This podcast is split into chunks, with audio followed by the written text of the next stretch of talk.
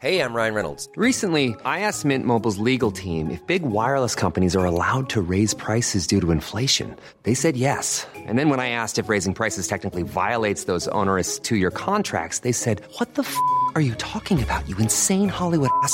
So to recap, we're cutting the price of Mint Unlimited from $30 a month to just $15 a month. Give it a try at mintmobile.com slash switch. $45 upfront for three months plus taxes and fees. Promo for new customers for limited time. Unlimited more than 40 gigabytes per month. Slows. Full terms at mintmobile.com.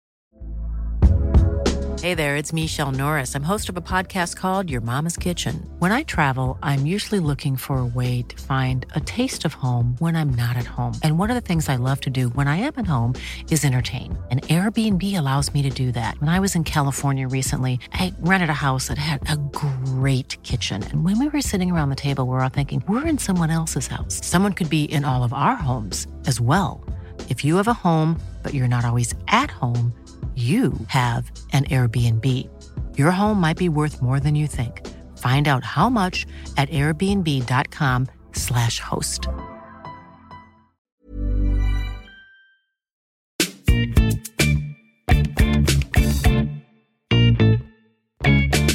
Hello, and welcome to Jokes with Mark Simmons, the podcast where I chat to another comedian about jokes they cannot get to work. As always, I am joined in the studio by producer Joel. Hey, Mark. Hello. How are you? I'm right, thanks. Yeah, I- it sounded like you were starting a song, so I, I didn't want to sort of interrupt it. But you, yeah, I lost confidence. yeah, you were. It was. Yeah. Is that where you were heading with it? But I think it might have been, but I had to pull out. Did- had to abandon ship. did you pull out pull out because of voice confidence, or because you weren't sure what the lyrics were going to be next? Never, never voice confidence. Got the voice of an angel. It was, it was lyrical content. Oh, was it? Oh, okay. Well, have a Yeah. think about it, and then next time, uh, Next week. you can have a bit longer to do Yeah. that if you like. Thanks, No, Mark. no, no problem with me. Thanks, Mark. Maybe we won't do that. Um, so, Joel, what's what's what, what's what, what have you been up to? What's been happening this week? I haven't heard, I haven't spoke to you Um, for a week. What's been happening? Great question, Mark. I wish Oh. I could help you out. Um, Thanks very I, much. I have. I saw some family at the weekend for a big roast.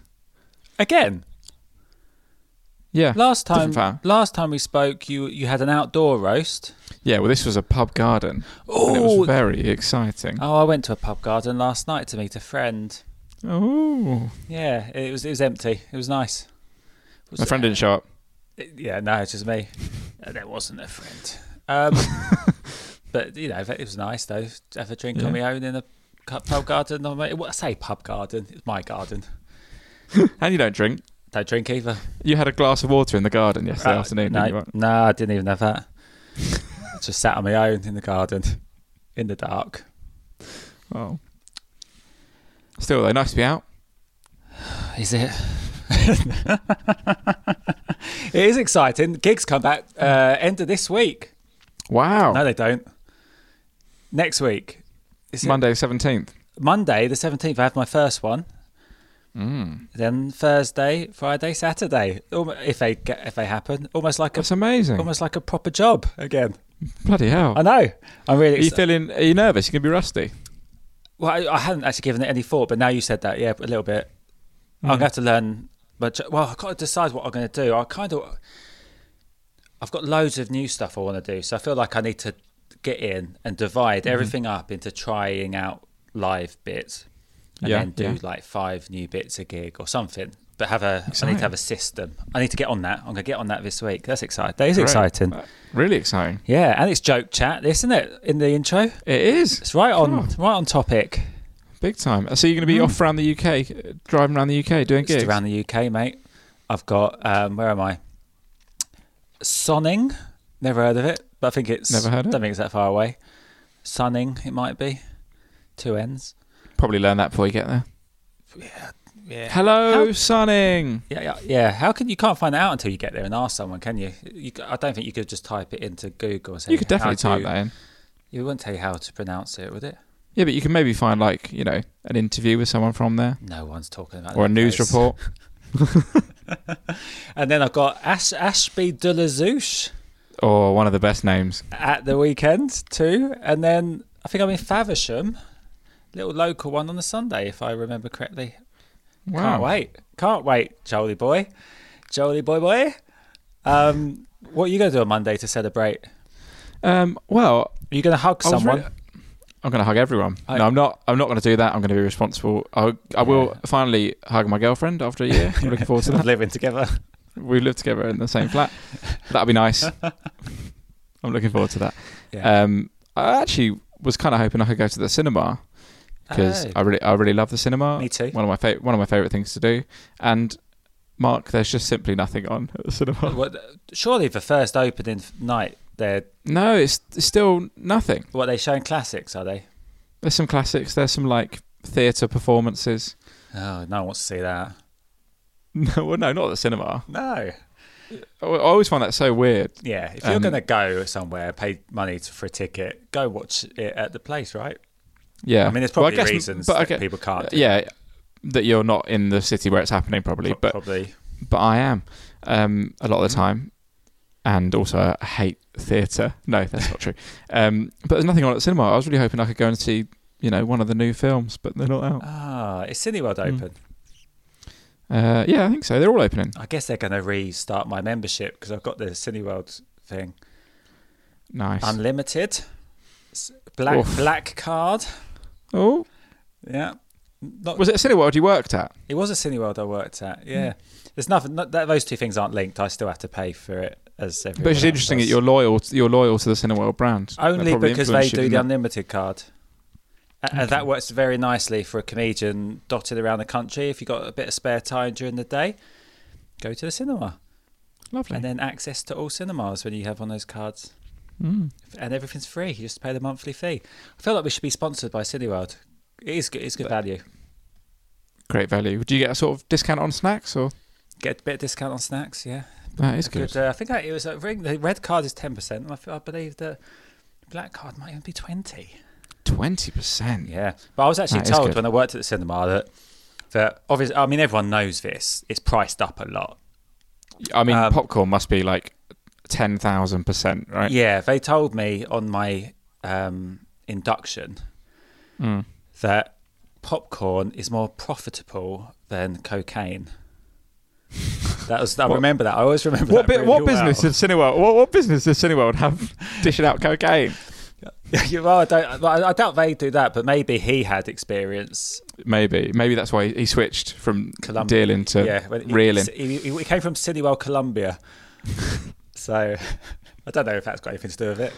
Um, yeah, isn't it popcorn that keeps basically the, the whole industry afloat? Yeah, because they Yeah. they also don't make hardly any money on the actual tickets being sold. Yeah. it's very like so small. So all the money they earn is through popcorn. So I do buy popcorn because of that. Knowing that, I know a lot of people think it's so expensive. You shouldn't, but knowing that, you know, I like to do. do my, I love it. I like to do my. I always buy it. I, like, I always I, buy I do it. like popcorn. Large salty popcorn. Oh, salt and sweet, mate. Yeah, also good. Yeah. oh, feeling hungry now. I really want to go to cinema. We should go to cinema. Oh, I'd love to go on a little cinema date. Let's do that. That'd be really nice. That'd be nice. Yeah. With me? Okay. Yeah. Oh, with me. Yeah, yeah. yeah. Oh, nice. Oh, that's, that's very lovely. Um, so, anyway, this week, Joel, um, what, what's happening this week? You, you're supposed to tell me. We've got the amazing, the incomparable Mr. Andrew O'Neill. It's Andrew O'Neill. He is incomparable, actually. There aren't many acts like him. And uh, when I started comedy and I was comparing for uh, K- Kent Comedy Club Lone Star all over the place, and Andrew would come down, and he'd someone I looked at and thought, I want to be like that. It's very, he's very funny. Silly jokes, good gags, cracking stuff. And here he is.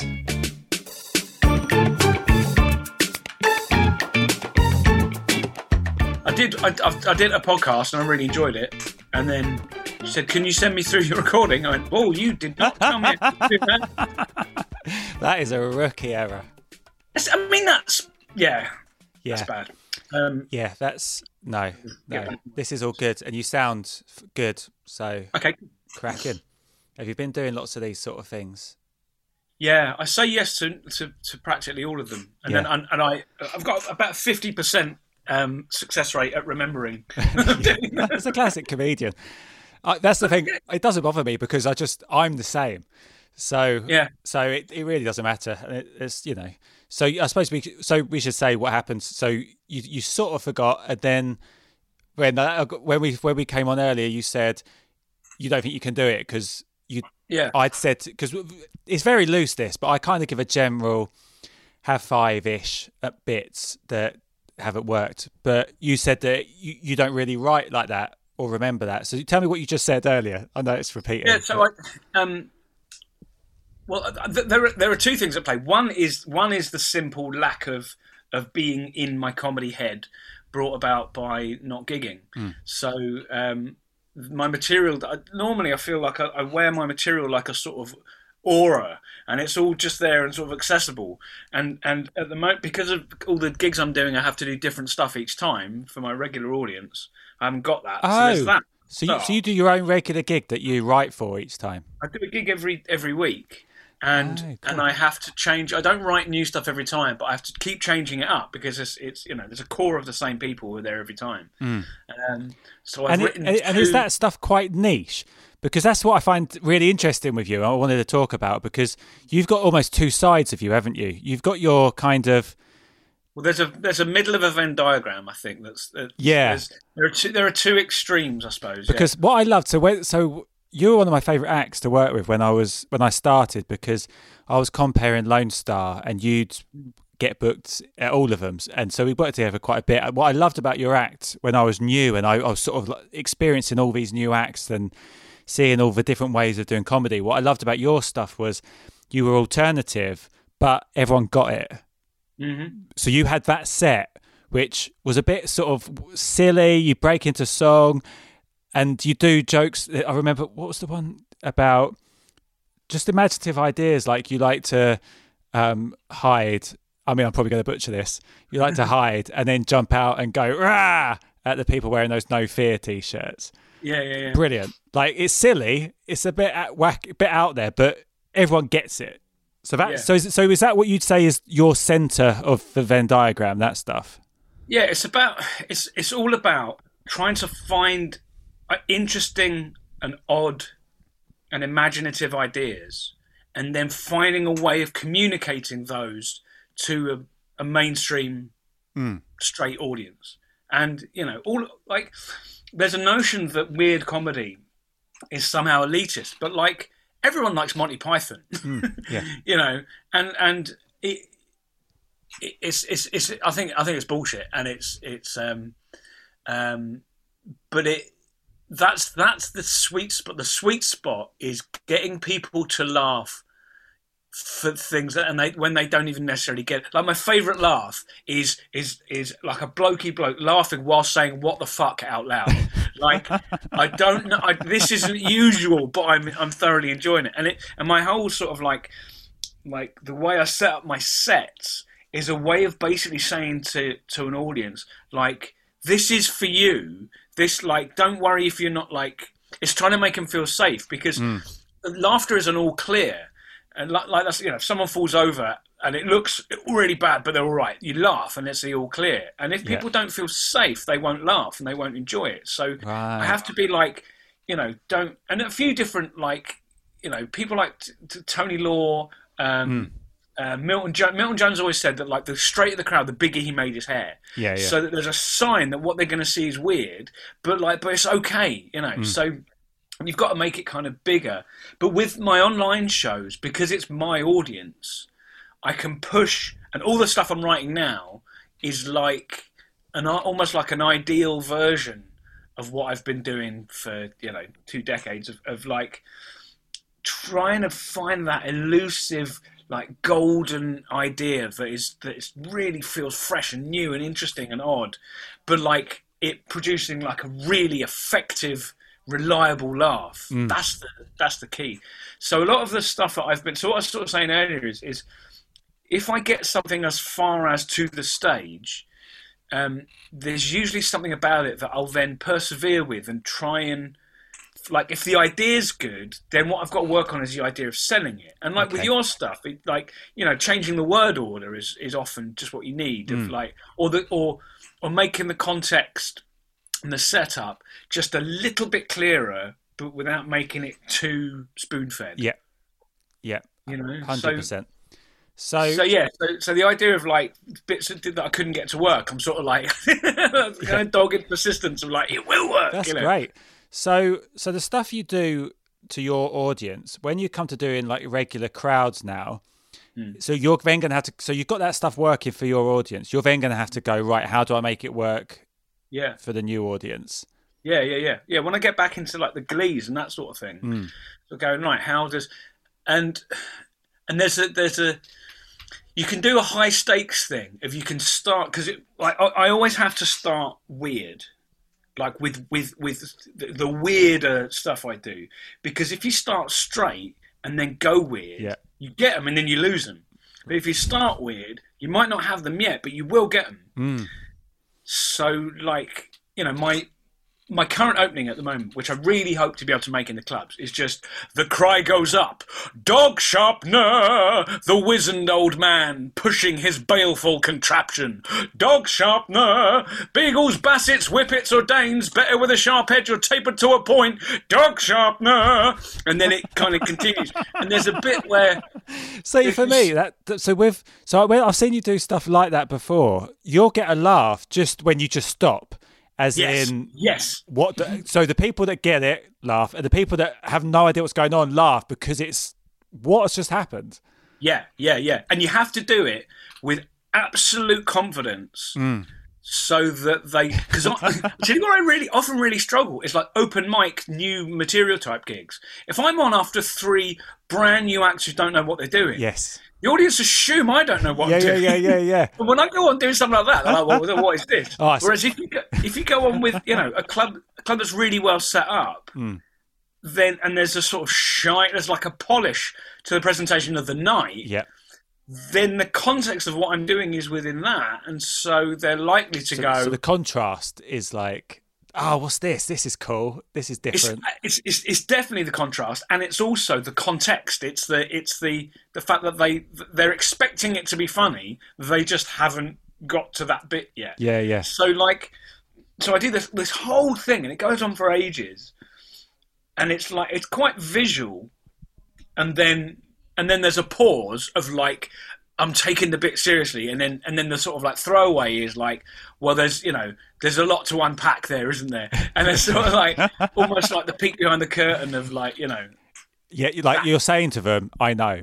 Yes, yeah, yeah, yeah, yeah, yeah, exactly. And I have to do that with my gender presentation as well. Like, you know, I'm, With your gender presentation, what do you mean by that? Well, I'm non-binary, and so like depending on my mood, I can be dressed and presented very feminine. And for again a straight audience, they will assume that that is somehow part of the joke. Right. if Okay. you if you offer anything on a stand-up stage that isn't just normal, they will assume that you're gonna. So, so you say when you walk out wearing feminine clothing, you sometimes would get a laugh. They're like, "Oh, look at this guy, Mrs. Well, Brown's it's, Not a, it's not a it's not a laugh, but they're wait. It's the elephant in the room. They're waiting for me to address it. I did I did a Right. late night gig in Adelaide like years and years ago, and um, everyone was. And I say Adelaide not just because it's I did a gig in Adelaide, but Yeah. but because of the attitude of of what is quite a small town in Australia. Um, and they're about, you know, they're, they're, they're you know, mo- most Australian expats would agree that they're they're probably about a decade behind us in terms of Right. stuff. And everyone was coming off going, "Oh my god, they're so lovely! It's so great! What a lovely, you know, it doesn't even feel like a late show. It's just loads of energy, and it's really great." And I went out and I did five minutes of death. And I'm like, "What the fuck? This is, this is solid stuff. What's going on?" And then I and then I remembered that I hadn't mentioned the fact that I was wearing, Right. you know, a skirt and makeup. And I did a line about it, and the audience suddenly started laughing, and it was like I'd switched them on because I'd addressed the thing. It's and the same like, thing. "Oh, right. It's the same thing as before. It's like you need to. Yeah, I know. I know. I'm wearing it. It's fine. Yeah, yeah, like, yeah, You yeah, don't need yeah. to panic. It's you know. But then I've, I've boiled that right, right down into uh, seven words, which is point point to an alpha male in the front row and go, "What the fuck are you wearing, weirdo?" Yeah. Nice. And- nice. And then you go, you know, because then they're like, that shows like an aggressive level of confidence. Yeah. Yeah. So unexpected. yeah, yeah, yeah, yeah. So it, you know, so, So were you open with that uh, No, I wouldn't. Open, No, no, no, no. Because what Oh, you you have to do it- with that, yeah. what, you have to like, you have to give them a few minutes to have clocked it themselves. Yeah, And what that does is that kind of draws the bow back. It increases the potential energy. yeah, And then when you mention it, it, it lets it go, and they the audience go. Firstly, it's a funny thing for for a feminine dressed, you know, masculine bodied person to aggressively have a go at someone else for what they're wearing. Yeah. that is just inherently funny. Mm. But then also there's a release and relief with the audience of like, oh, they do know what they, you know, Yeah. there's a, like, you know, that sort of stuff, and it, and it's. It's the basic, it's you know. I, I know what because you're thinking. because a lot of like, I suppose that to be honest, there aren't really many acts that do that, are there? So you've got Eddie Izzard, which is the kind of the go-to Yeah. everyone knows, Yeah, yeah, yeah. but there aren't many on the circuit, are there? Because I was just thinking, No, and it, it, I think it's because it's it's you've you've got enough to get past when you're doing stand up, yeah, yeah, and so you know the, my first year or so doing stand up. Because I used to call it cross dressing, and that's not really what it is. You know, th- that was that was how I conceived of it in the in the early two thousands. right, But um, but for me, I felt that there was a that was a barrier. So I just wear like sort of jeans and a t-shirt. But I actually find now, and this kind of goes back to that thing of like selling the weirdness. Um, if I, the more almost almost formally female I dress, Mm. like dressed up, it's really feminine. That that is then a hook for the audience to hang whatever visual weirdness they might. Because I've got you know, if I go out wearing like a Watain t-shirt and a bullet belt and and you know patched up jeans and Yeah. tattoos out and long hair, they're like, well, this isn't us. This is different. This is other. Mm. But there's not nothing extreme enough to like make it about it. I mean, yeah. Yeah. Steve Steve Hughes had a had a good line about sort of like you know expecting him to sell the big issue or something like that. But you know, this this it's not it's not it's not like complete enough for mm. them to have a, a hook to hang it Well, on. it's really yes, that's interesting because like a lot of acts have what they wear on stage because Yeah. they've worked out what their act is and they've worked out what suits that the best, so that Yeah, yeah. straight away the audience know what this is. Milton Jones, loud shirt, messed up hair, everyone Yeah. knows. But Milton Jones wouldn't suddenly go on wearing a metal t-shirt every so often. So you kind of so you actually make it quite hard for yourself, essentially. Do you think that Well, it, you, you no, have to because know how to play I- each time? Well, no, because I, I, I am also conscious of, of of what gig needs what. Right, okay. So so a big weekend club gig, you it really helps if you look like you've made a, an effort, Mm. and and particularly with dressing feminine, um, but having a, a, a masculine body, um, the better I do it, the more it the more I sell it. So if I look quite, you know, like just sort of like fashionable, um, then there's a thing the women in the audience are kind of like yeah okay and there's a, there's like there's an interesting thing of like you know oh the, you know that's it's like if i went on dressed like a goth Right. But like really feminine that would that'd be too weird and it wouldn't be you know there's almost a thing of i mean i get this, this fucking annoying Feels like you need a, a like a chart. So you you got Yeah, like this gig, what gigs that you, where you what you wear which one? Yeah. But then like you know like a student gig they don't give a fuck about gender stuff because they're all you know they're all Like, like, a student gig, I'll go on in a hoodie, and I never wear a yeah, hoodie. absolutely But, but yeah, what do you wear for like your the, the mo- your most formal gigs what do you I usually wear black jeans that from a distance look like trousers, so that's Yeah. covered. Uh, I wear uh, usually for those gigs, I wear a shirt, and then I wear like a bomber jackety kind of thing, so it looks smart, yeah but yeah it's not a suit. So it looks considered and it looks put together. Yeah, yeah. But it, yeah, that's and that's then absolutely, and then yeah, those that's what it has those sort of midweek gigs, I'll do the same, but I'll wear a t-shirt instead of a shirt under the bomber jacket. Yeah, yeah, yeah. It's funny that level of format, and I think there's something Yeah. to do with Yeah, the well, expectation you know- of what, what what an audience have paid hmm. for. Well, you know what, mate? That that's. You, did you remember? I used to wear a suit for a while. Now, a lot of people kind of looked at me weird as acts, like, "Why is he wearing a suit?" Because it's quite. Yeah, It's not for our age act. It isn't really the done thing. No, But totally. but what I found out was I was trying to earn a living doing this, and I was mm. got in with Jongleurs, but it was hard. And ah, if, if they didn't go for me, they didn't go for me. And as soon as I wore a suit, I mm. never had a bad one. I could have. yeah, yeah, I yeah. had ones that I thought. that I- bottom, that bottom mm. ten percent off. yeah, yeah. I've got. Yeah. I have gigs where I thought I've just got away with that. Like they will rebook me, but I've got away with it. But if I if I wasn't wearing a suit, it that would be all over the shop. Yeah, But since Jongleurs stopped, I stopped wearing a suit. fair enough. Two, I think two of the worst gigs I've ever done. I was wearing a metal shirt. There's one in, in there's one at the Concorde in in, in Brighton, Hmm. and I, I have a, I have a weird relationship with gigs in Brighton. I've got my audience there now, but sometimes those gigs are the tough. Yeah, people go, oh, Brighton, that'll suit you, but sometimes they're the toughest. Why do you think that is? Because. Bec- Because they're up themselves, essentially. you think? Like, Right. you know. yeah. And so if they don't get something, or if they don't like something, they they're like, you know, well, I know what I like. There's no sort of, you know, it's not like playing Burnley, Hmm. where if I go on, there's a, there's a there's an attitude of meeting you halfway. But Yeah. Brighton, it's sort of you don't like, think it's because you know you said that sometimes the what you dress in adds to the they're helping them deal with the weirdness. yeah, So, but if if in Brighton there are more people like men wearing feminine clothing, is it Yeah. does it become well, it's not as it's not as unusual.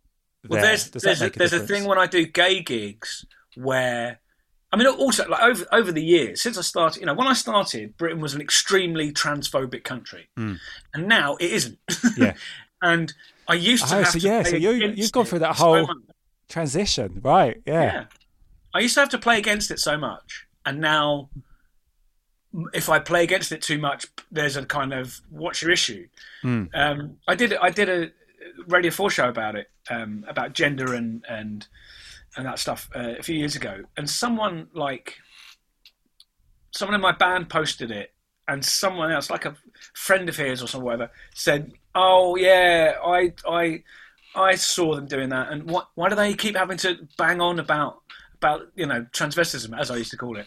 And I was like, "I've only ever done like maximum about ten minutes of it, like a half hour set." But there was a notion of like, "Get over yourself, no one Right. cares." But that, that completely contrasts with going on stage and having audiences visibly hate me because Yeah. it. It's such a my lived experience of it tells me that at the very least I've got to address it, and there's also a bit of mileage in talking about it. You know, Well, yeah, I think people. So that's what I was going to say earlier. When you don't talk about it, people kind of want you to. Uh, They're interested in yeah, they're wondering why this thing hasn't been addressed. Yeah, yeah, But now, but you can, you know, I can now do it in seven words, yeah. If you, yeah, which is the ultimate, isn't it? And then you get that out of the way, and then you, you know, and and a lot of gigs, you know, I mean, the last, because the thing is, your stuff is so silly a lot of the time. Yeah, It would be weird for you to suddenly to get really deep and down into a topic. Yeah. It doesn't suit yeah, what you I- do. That's absolutely right. That's absolutely right. I don't. I'm so so bored talking about it um, in those sorts of terms that. And in fact, every gig I did through um, the, the that kind of lockdown gap we had over the summer, Hmm. um, every single gig I didn't mention it at all, um, Yeah. and that was, and I, and and, and, and that's what I'm going to experiment with when we when we get back properly. Is can I just now not mention it? Hmm. unless it maybe looks like the audience really needs me to. Are we now at a stage where it's you know trans people are so visible and genderqueer people are so visible that everyone knows what it is, hmm. so it's not like going to be new to them. yeah. So you know, It's that's one of those things that you think in a big city, hundred percent, people are more exposed. But I guess if you go to those weird little country gigs, countryside gigs, don't do you know? Do you find they're different? Yeah, I just I just moved, so I. Oh I, yeah, I you're in Oxford now, right? Yeah, yeah, yeah. I spent a year living in Milton Keynes Hmm. because of family uh, tragedy, and um, I'm very, very glad to be out there. But the thing I had, the thing, the, the, the little line I wrote about. So I lived, we lived in New Bradwell, which is just at the top of Milton Keynes, and it's it's exactly the sort of place that people like me move away from. Like you know, Right. if you grew up there, you couldn't wait. You would not be able to wait to get out. And um, and the reaction I got there from my t- gender presentation, the bit I do about it is like it was. I was people looked at me the way people look at like a new twenty pound note. It was like, oh, I heard we were getting these. it's like, but I never actually seen one. This is the first one I've seen, and I think that I think. The, Think the like the consciousness of, about it is so universal, but that is not the same as people's actual direct experience. Yeah, So there, there was like a benign curiosity, hmm. but not hostility. And I think it's, so what- it's that. So would it be? Would people say things, or you could just they, just in No, the way they? no, there's a lot of just really checking out what's you know, because it you know there's there was no one like me there, and you know, and you know I've been in Oxford now for for a week today, Hmm.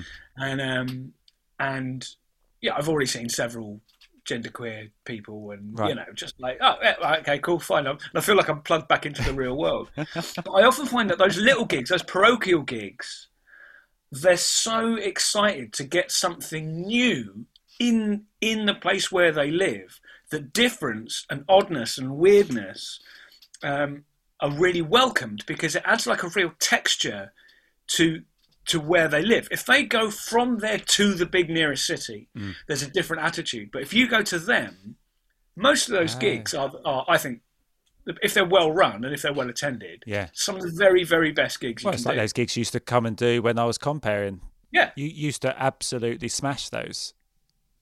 They're lovely. They're really lovely, and you just have to, you just have to treat you know, most people in the country are open-minded. Most people in the country aren't hostile to weirdness.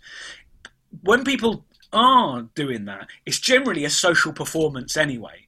When a group of lads shout at you for your hair or whatever, they don't. They don't think that. They just want to show their mates that they're Yeah. something. You know. Right? Yeah, It's yeah. not. It's not really about. Would you? Would you stop people doing that? Oh, so no, I wouldn't stop people doing it. So Yeah, what, yeah. What you're doing is is in a way trying to stop. You know, it's such a weird thing. So, Mm. but yeah, it's um, it, but ultimately, it, the, the the the goal is always to to increase and enhance the texture of people's lives by bringing into a mainstream area material and ways of being funny that aren't the norm, and that's you know, it, it, it's life is much more interesting with. You know, I suppose, I suppose trying to like a sort of underground, sen- like music sensibility. Um, remember in the in, in the in the in the nineties where like really cool weird underground bands would get on mainstream TV Right? Yeah, yeah, yeah.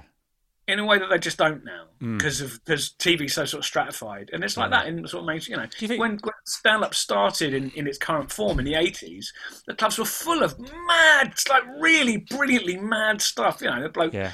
sort of like you know drilling through a block of ice and and you know shit like that. Mm.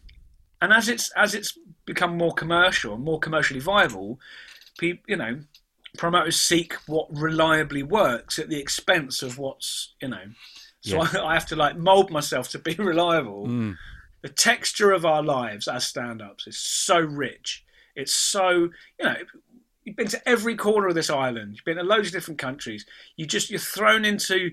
Someone said this about bars, just generally, versus lockdown, and I think this with with stand-up. The random the random input into your life is huge. Hmm.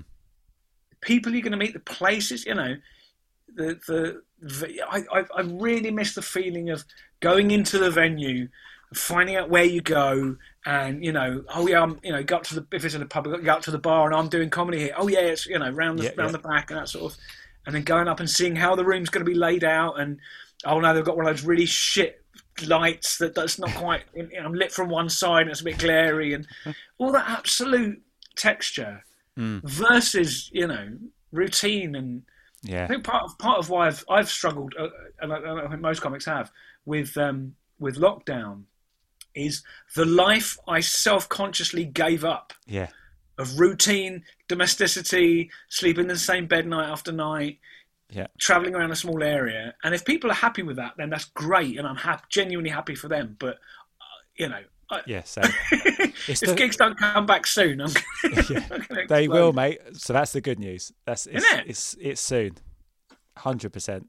I'm excited. It is exciting, and you know what's weird? I'm one of the things I'm really looking forward to is just driving Yeah, and listening to a podcast and just having my space and being able to just stop at a services and have a coffee and sit there for a while and work on some bits and then go and to the town a bit early and have a wander around and go and see something, stay in a hotel. It's just all those, those things that make up the job. Absolutely. I really miss. Absolutely. There's there's a huge amount. I don't think I realised how much of a solitary person I am because hmm. There's such an extrovert part of, of stand up. But but you know, living with my my wife and my niece, and you know, I'm in I'm in a room on my own working, but they're in the house. But Yeah. but you know, like on a train, you know, because I I use I, I don't drive, so I use public transport and. And, and being on a just on a train looking out the window, just being lost in your head, and of course that's where a huge amount of material that a lot of that random input is where material comes from as mm. well. Yes. I mean, my writing is is, is, is really fizzled out because it's not, you know, I don't just write about things I've seen and done, but there's something about the random input that, that goes through the, bre- the the brain and then kind of pinballs around and comes out a different way. Mm. Yeah, yeah, yeah, yeah. But you know, that's and I've I've I've never been one for complaining about the the, the travel and all that sort of thing. You know, be it three a.m. You know, having to having to walk around Leicester for an hour and a half because I'm waiting for the night bus home. and I'm keeping warm. You know, but It's But it's adventure, isn't it? Yeah, it's exactly adventure. Yeah. Totally. I love it. Um, so have you got any? So I mean, we haven't really got into any bits. We've been talking about jokes, but have you got any sort of got sort of ten minutes to go? Yeah. Have you got any Yeah. bits that you sort of thought about? So, so my, my second ever gig, Mm-hmm. I had to drop one of my jokes because someone else did it. Oh, okay. At the Some- gig. Yeah. Wow. So my so my joke was my first ever gig. Um, I had a joke. Um, uh, spare a thought for um, zebras who can't get jobs in supermarkets because every time they go to put something through a till, they scan themselves. Right. My second my second ever gig, I I was on second, and the guy who was on first said. It'd be funny if they sold zebras in shops, wouldn't they? You wouldn't need a barcode. I- Wow. And I panicked. I mean, my second gig was my first gig was really good. My second gig was terrible because I panicked so much about having to drop that bit, yeah. and then I was just thrust on stage. Um, and from that point, I realised the, the concept of, of parallel evolution of material. Mm. Um, yeah. yeah, I mean, I, I've written one about a barcode on a road being a zebra crossing, right. but I mean, it never worked. I mean, it just Yeah. didn't. It was. It's nonsense. Yours was is great, but that's interesting, isn't that? What a coincidence. But if you, I mean, the fact that it was like my first, but what a Yeah. lesson to have. Like Yeah. gig number two, that guy couldn't possibly have been in the audience for the first Mm. gig, and if he had, he wouldn't have had the audacity on the same bill as me to do the same joke. You know. Yeah, I wrote Um, I wrote a joke once that um, was, I mean, this shows how long ago it was. It was when MySpace was a thing, Yeah. and it was something. Oh, it's, it's something to do with someone getting confused between Facebook and MySpace. An old person getting confused and saying, "Do you want to?" It's when we it was a shared computer as well, and then they'd be like, "Do you want to come on my face?" right? Which I mean, it's, it's rubbish, but but it, it's it's so easy to come up with that I, I did it at a gig, and then um, and then the headliner was there late, Oh right. so they hadn't seen my uh, set, and they. Whereas my, I think I might have spoken about this on the podcast before. Their, their mine was a one-liner, whereas mm. theirs was this big routine ending with that line, and they did this massive build-up and then hit it, and he got nothing. And then afterwards, they were like, "Right, we need to talk about, you know, whose joke this is." And I was like, "It's fine, it's fine. Don't yeah, worry yours. about It's yours. yeah, yeah, it's fine. Like, it's not a big deal. But that was again, that was a lesson. Then, like, you need to know what's going on in the gigs if you can, or yes. or know how to adjust if that does happen, and someone does something similar to you. One that was for me. That was one of the spurs to to dig deeper for my material Mm. because I, you know, I've, you know, I really love jokes and I really love that. I really love punchy jokes. Um, the shortest I've ever written is Greeks hate plates. Um, but that you know, but getting getting the work done economically is, is is a beautiful thing. But you know, if you've ever like, I've written topical. I mean, fucking the, the the only topical show I've ever written was my last Edinburgh show, which I was hoping to tour, and then COVID took it away, and now I'm not going to be able to do it. But but topical material I've steered clear from because as soon as something happens, a thousand comics are looking at that, seeing how they can turn it into something. Whereas you know. Um, Dog sharpener is it's relatively unlikely. I mean, if someone else does the exact same song, yeah, you, you, something suspicious going on Yeah, there. it's definitely something suspicious. Um, and I, but there's also, I mean, anything to do with proverbs, someone's usually done. I did I did a joke that turns out um, uh, Alistair Beckett King um, has done, which is um, uh, to quote the old vegan proverb: "You can't make an omelette." Anyway, right? Yeah, yeah, But yeah, that went that then went into a bit about proverbs, and people, are, oh, you can't do it because he's doing. It. I was like, I was I was furious. That's the only time I've been genuinely angry because it served a function within the set Yeah. to get into a thing about proverbs. But you've just got, you know, Which is probably why that go. guy with the my face joke was so annoyed because that was a five minute bit, I think. I mean, that's a serious. Yeah, that is. But you've but you've got to. But you've you've got to. You've got to trust that there's going to be another bit to come along and replace it. You know, Hmm. um, I had a bit. I mean, so here's here's here's my record for how funny I thought a joke was compared to how it actually turned out on stage. Right. Okay. So I was on a train, and I came up with a bit. Every now and then, I'll find a bit downloads into my head. Like it doesn't feel like it's come from me, um, because it arrives fully formed, um, or at the very least, it arrives kind of like a complete thing that I then have to unpack rather than write. And I had this idea about like an Egyptian, or not like Egyptian, but like a biblical king boasting, I'm a rich man and I have many sons. And he goes on about all of his sons and like Ezekiel, you know, like a farmer of a thousand acres and like, you know, and, and all these different names and so and so the spice merchant and Barbaroff the astronomer. And so he, he, he, he gives them like their name and then like their title and then a little bit about what they do. Um, and you know the, the, the spice merchant who's whose wares grace the kitchens of all seven royal kingdoms, and so and so whose, whose, whose whose aqueducts bring water from distant hills to the heart of our republic. And he goes on and on, and then he goes, and Dave, who runs a breakfast cereal based cafe in East London, and and I I laughed so hard that the I've never like this is like a cliche. I laughed so hard the bloke next to me became genuinely uncomfortable because I couldn't stop laughing at the contrast between his pride in in these in these like proper like biblical Yeah, yeah, yeah. achievements of his many sons. And then this hipster wanker who runs a cereal cafe, right? and I, and I and I, I was so excited about it. I texted it to my wife, and I texted it to Mark Burrows, who's in my band, who's like uh, my sort of like comedy best friend, and and like I couldn't keep my powder dry. I couldn't wait till to wait to do it on stage.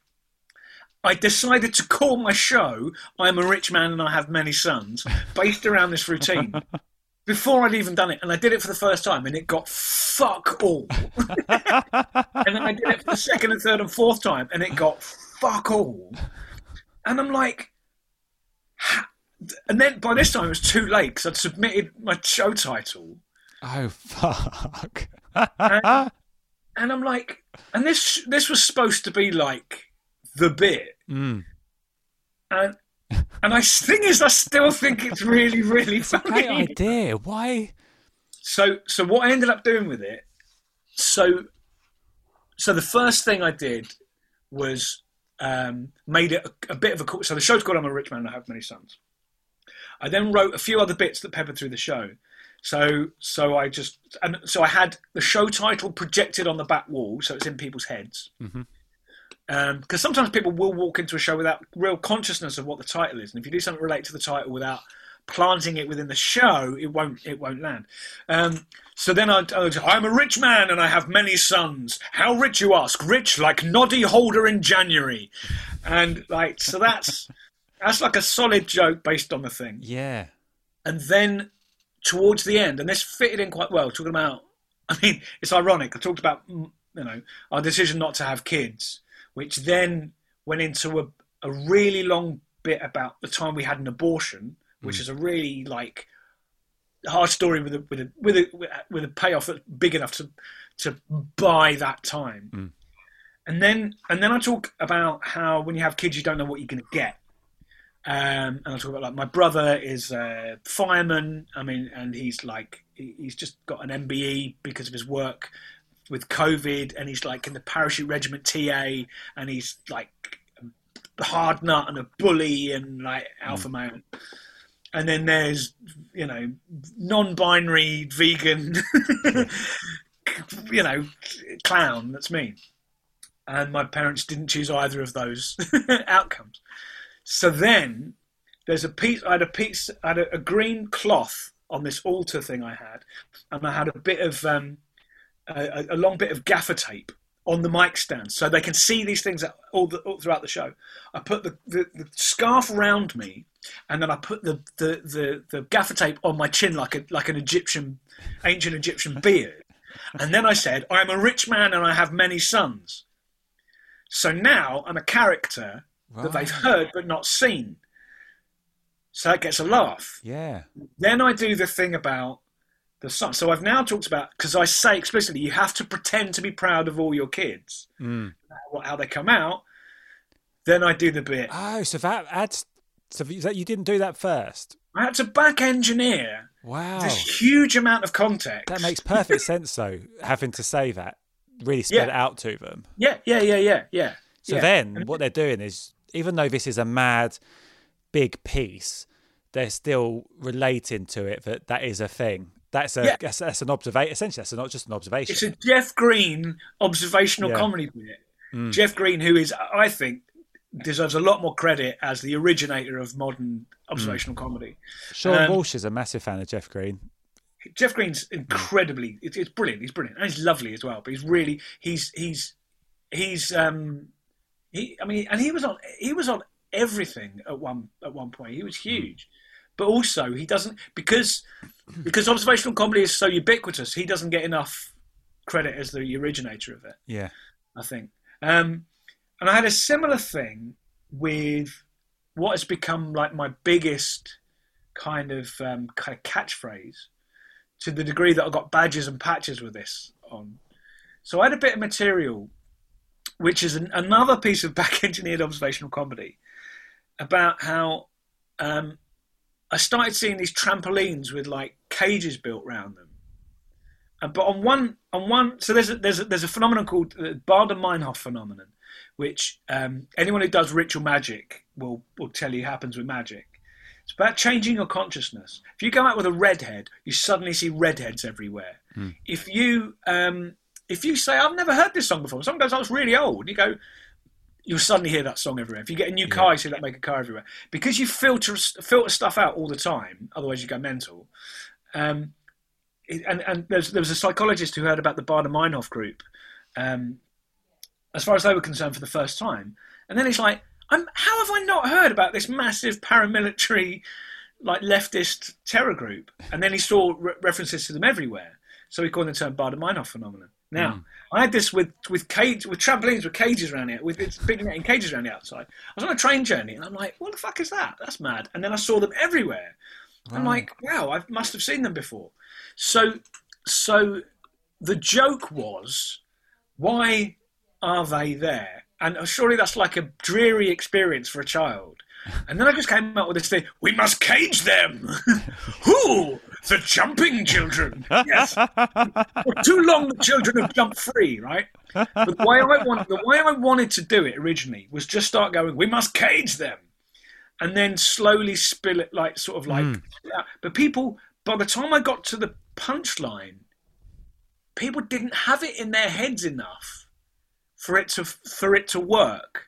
It was hmm. like I, I thought I was slowly not a pullback and reveal, but a slow reveal as to why does he keep shouting "We must cage them," Yeah. and then like you know, but that that's To me, that's so, great. But then I knew what you were talking about when you set it up. So, So, do you think so- that's as in it's not in their conscious mind enough about those yes? that they, they they haven't made they haven't ever thought to themselves it's weird that there's a yeah. thing a cage maybe people don't think of it as a I don't know that's interesting did you So I, so I, what I, and I did a similar thing with this, where I shouted, "We must cage them" throughout throughout the show, and then oh so um, just randomly every so often yeah, yeah, yeah, yeah, just Great, nonsense. love that. So we must we must cage them Yeah. at the crowd, right? And then and then I did a thing. Um, th- like I can't, I'm trying to remember how I how I got into it, but I but I did a thing of saying the the netting that they put out round the round the outside of trampolines. So I didn't say the word cage. Right. So I'm saying like when was it decided that that was? So I don't have I don't have say I don't have kids, but and I told the story of seeing it on the train. Hmm. And and how like you know all of a sudden all, every trampoline had ca- you know and it was like you know a law had been passed I'd imagine in some and I was thinking about like actually the film Threads, which is like the bunker underneath Sheffield Town Hall. Was in some like basement underneath the town hall. There's some, okay, so uh, I thank you all for coming to the meeting. Uh, uh, first on the agenda, uh, we must cage them. and then what I've been shouting suddenly becomes Yeah. the pullback and reveal. Oh, that's what that's what they've been talking about the whole show. And then who the jumping children, and then it and then it's like then it worked. But So that you, is a sp- so you really had to fuck of a spoon lot feed them, yeah. But it's not it's it's not quite it's, it's almost the opposite of spoon feeding them it's like taking them as far as you can while they definitely won't make the jump themselves Right.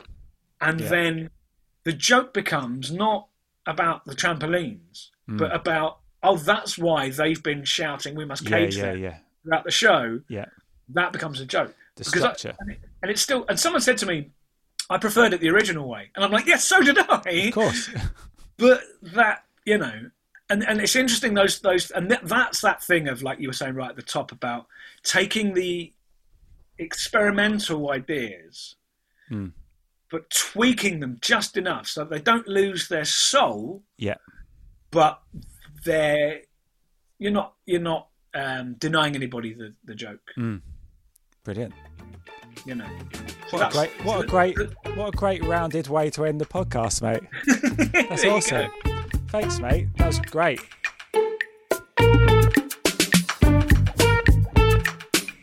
Andrew Neil! Hashtag Awooga to Andrew O'Neill. Uh, there you go. Great episode. Lovely stuff. Um, I hope you all enjoyed that. Did you enjoy it, Joel? I absolutely did. Andrew O'Neill, one of the best, and also was gigging around Kent and the southeast at the time of my brief comedy career. Oh, was he? So when I you were a think I stand did- professional I think I did gig comedian? with Andrew. Yeah, exactly. Which gig did you Andrew do and I. I think it might have been one in Whitstable. Does that ring any bells? Yeah, I've heard of Whitstable. Yeah, Um, what kick was that? At the Horse Bridge? I don't know. It could have been the Horse Bridge. Who knows? Oh, great stuff. And did you chat to him? Did you like him? Yeah, yeah, Yeah, he's a nice guy, isn't he? absolutely. The best hair in comedy. Uh, I said it. Wow. I'm Sandra, and I'm just the professional your small business was looking for. But you didn't hire me because you didn't use LinkedIn jobs. LinkedIn has professionals you can't find anywhere else, including those who aren't actively looking for a new job but might be open to the perfect role, like me. In a given month, over 70% of LinkedIn users don't visit other leading job sites. So if you're not looking on LinkedIn, you'll miss out on great candidates like Sandra. Start hiring professionals like a professional. Post your free job on linkedin.com/achieve today. Hey there, it's Michele Norris. I'm host of a podcast called Your Mama's Kitchen. When I travel, I'm usually looking for a way to find a taste of home when I'm not at home. And one of the things I love to do when I am at home is entertain. And Airbnb allows me to do that. When I was in California recently, I rented a house that had a great kitchen. And when we were sitting around the table, we we're all thinking, we're in someone else's house. Someone could be in all of our homes as well. If you have a home, but you're not always at home, you have an Airbnb. Your home might be worth more than you think. Find out how much at airbnb.com/slash host. Ever catch yourself eating the same flavorless dinner three days in a row?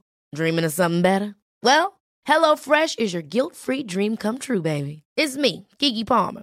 Let's wake up those taste buds with hot, juicy pecan-crusted chicken or garlic butter shrimp scampi. Mm. Hello Fresh. Stop dreaming of all the delicious possibilities and dig in at HelloFresh.com.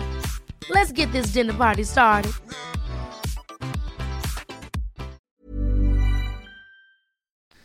Yeah, he's quite good hair. Yeah, correct.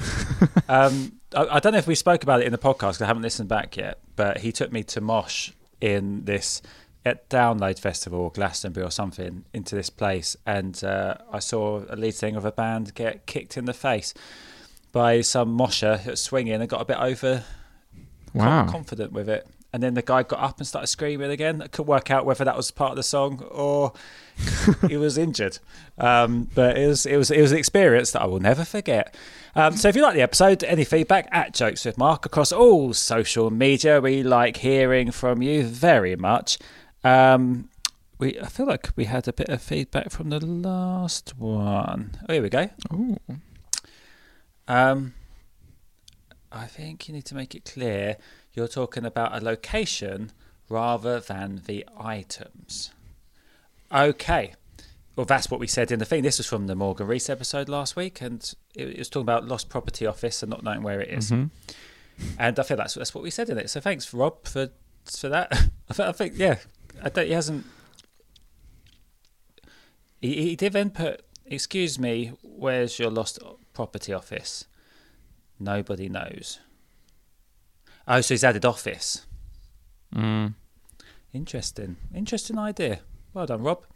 Uh, and his uh, his Twitter handle's bank robber. So I don't know. If There we go. Like, what don't know? Do you think? I think if he was one, he probably wouldn't. Or is it a double bluff? Could be a double bluff because he'd know I was about to. I would say that, and then think he wasn't Exactly. one. Exactly. A bank robber's not calling themselves at bank robber. I call myself. are they? comedian. Mm. So does that mean I am? Well, by your logic, it means you're not. I'm not. Oh, I might Mm. change that. um, if I change it to I'm not a comedian, does that work? Yeah. okay. it's believable.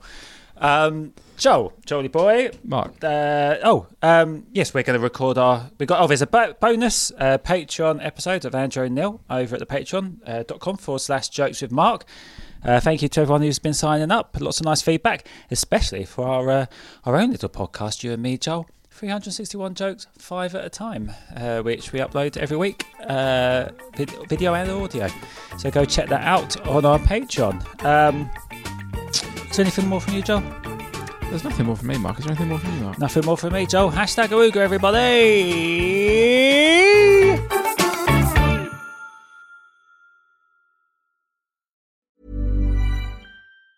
Hi, I'm Daniel, founder of Pretty Litter. Did you know cats tend to hide symptoms of sickness and pain? I learned this the hard way after losing my cat, Gingy. So I created Pretty Litter, a health monitoring litter that helps detect early signs of illness by changing colors, saving you money and potentially your cat's life. Pretty Litter is veterinarian developed, and it's the easiest way to keep tabs on your fur baby's health right at home. Go to prettylitter.com and use code ACAST for 20% off your first order and a free cat toy. Terms and conditions apply. See site for details. Even when we're on a budget, we still deserve nice things. Quince is a place to scoop up stunning high-end goods for 50 to 80% less than similar brands. They have buttery soft cashmere sweaters starting at $50, luxurious Italian leather bags, and so much more. Plus, Quince only works with factories that use safe, ethical, and responsible manufacturing. Get the high-end goods you'll love without the high price tag with Quince. Go to quince.com slash style for free shipping and 365-day returns. Why don't more infant formula companies use organic, grass fed whole milk instead of skim? Why don't more infant formula companies use the latest breast milk science? Why don't more infant formula companies run their own clinical trials? Why don't more infant formula companies use more of the proteins found in breast milk? Why don't more infant formula companies have their own factories instead of outsourcing their manufacturing? We wondered the same thing. So we made ByHeart, a better formula for formula. Learn more at byheart.com.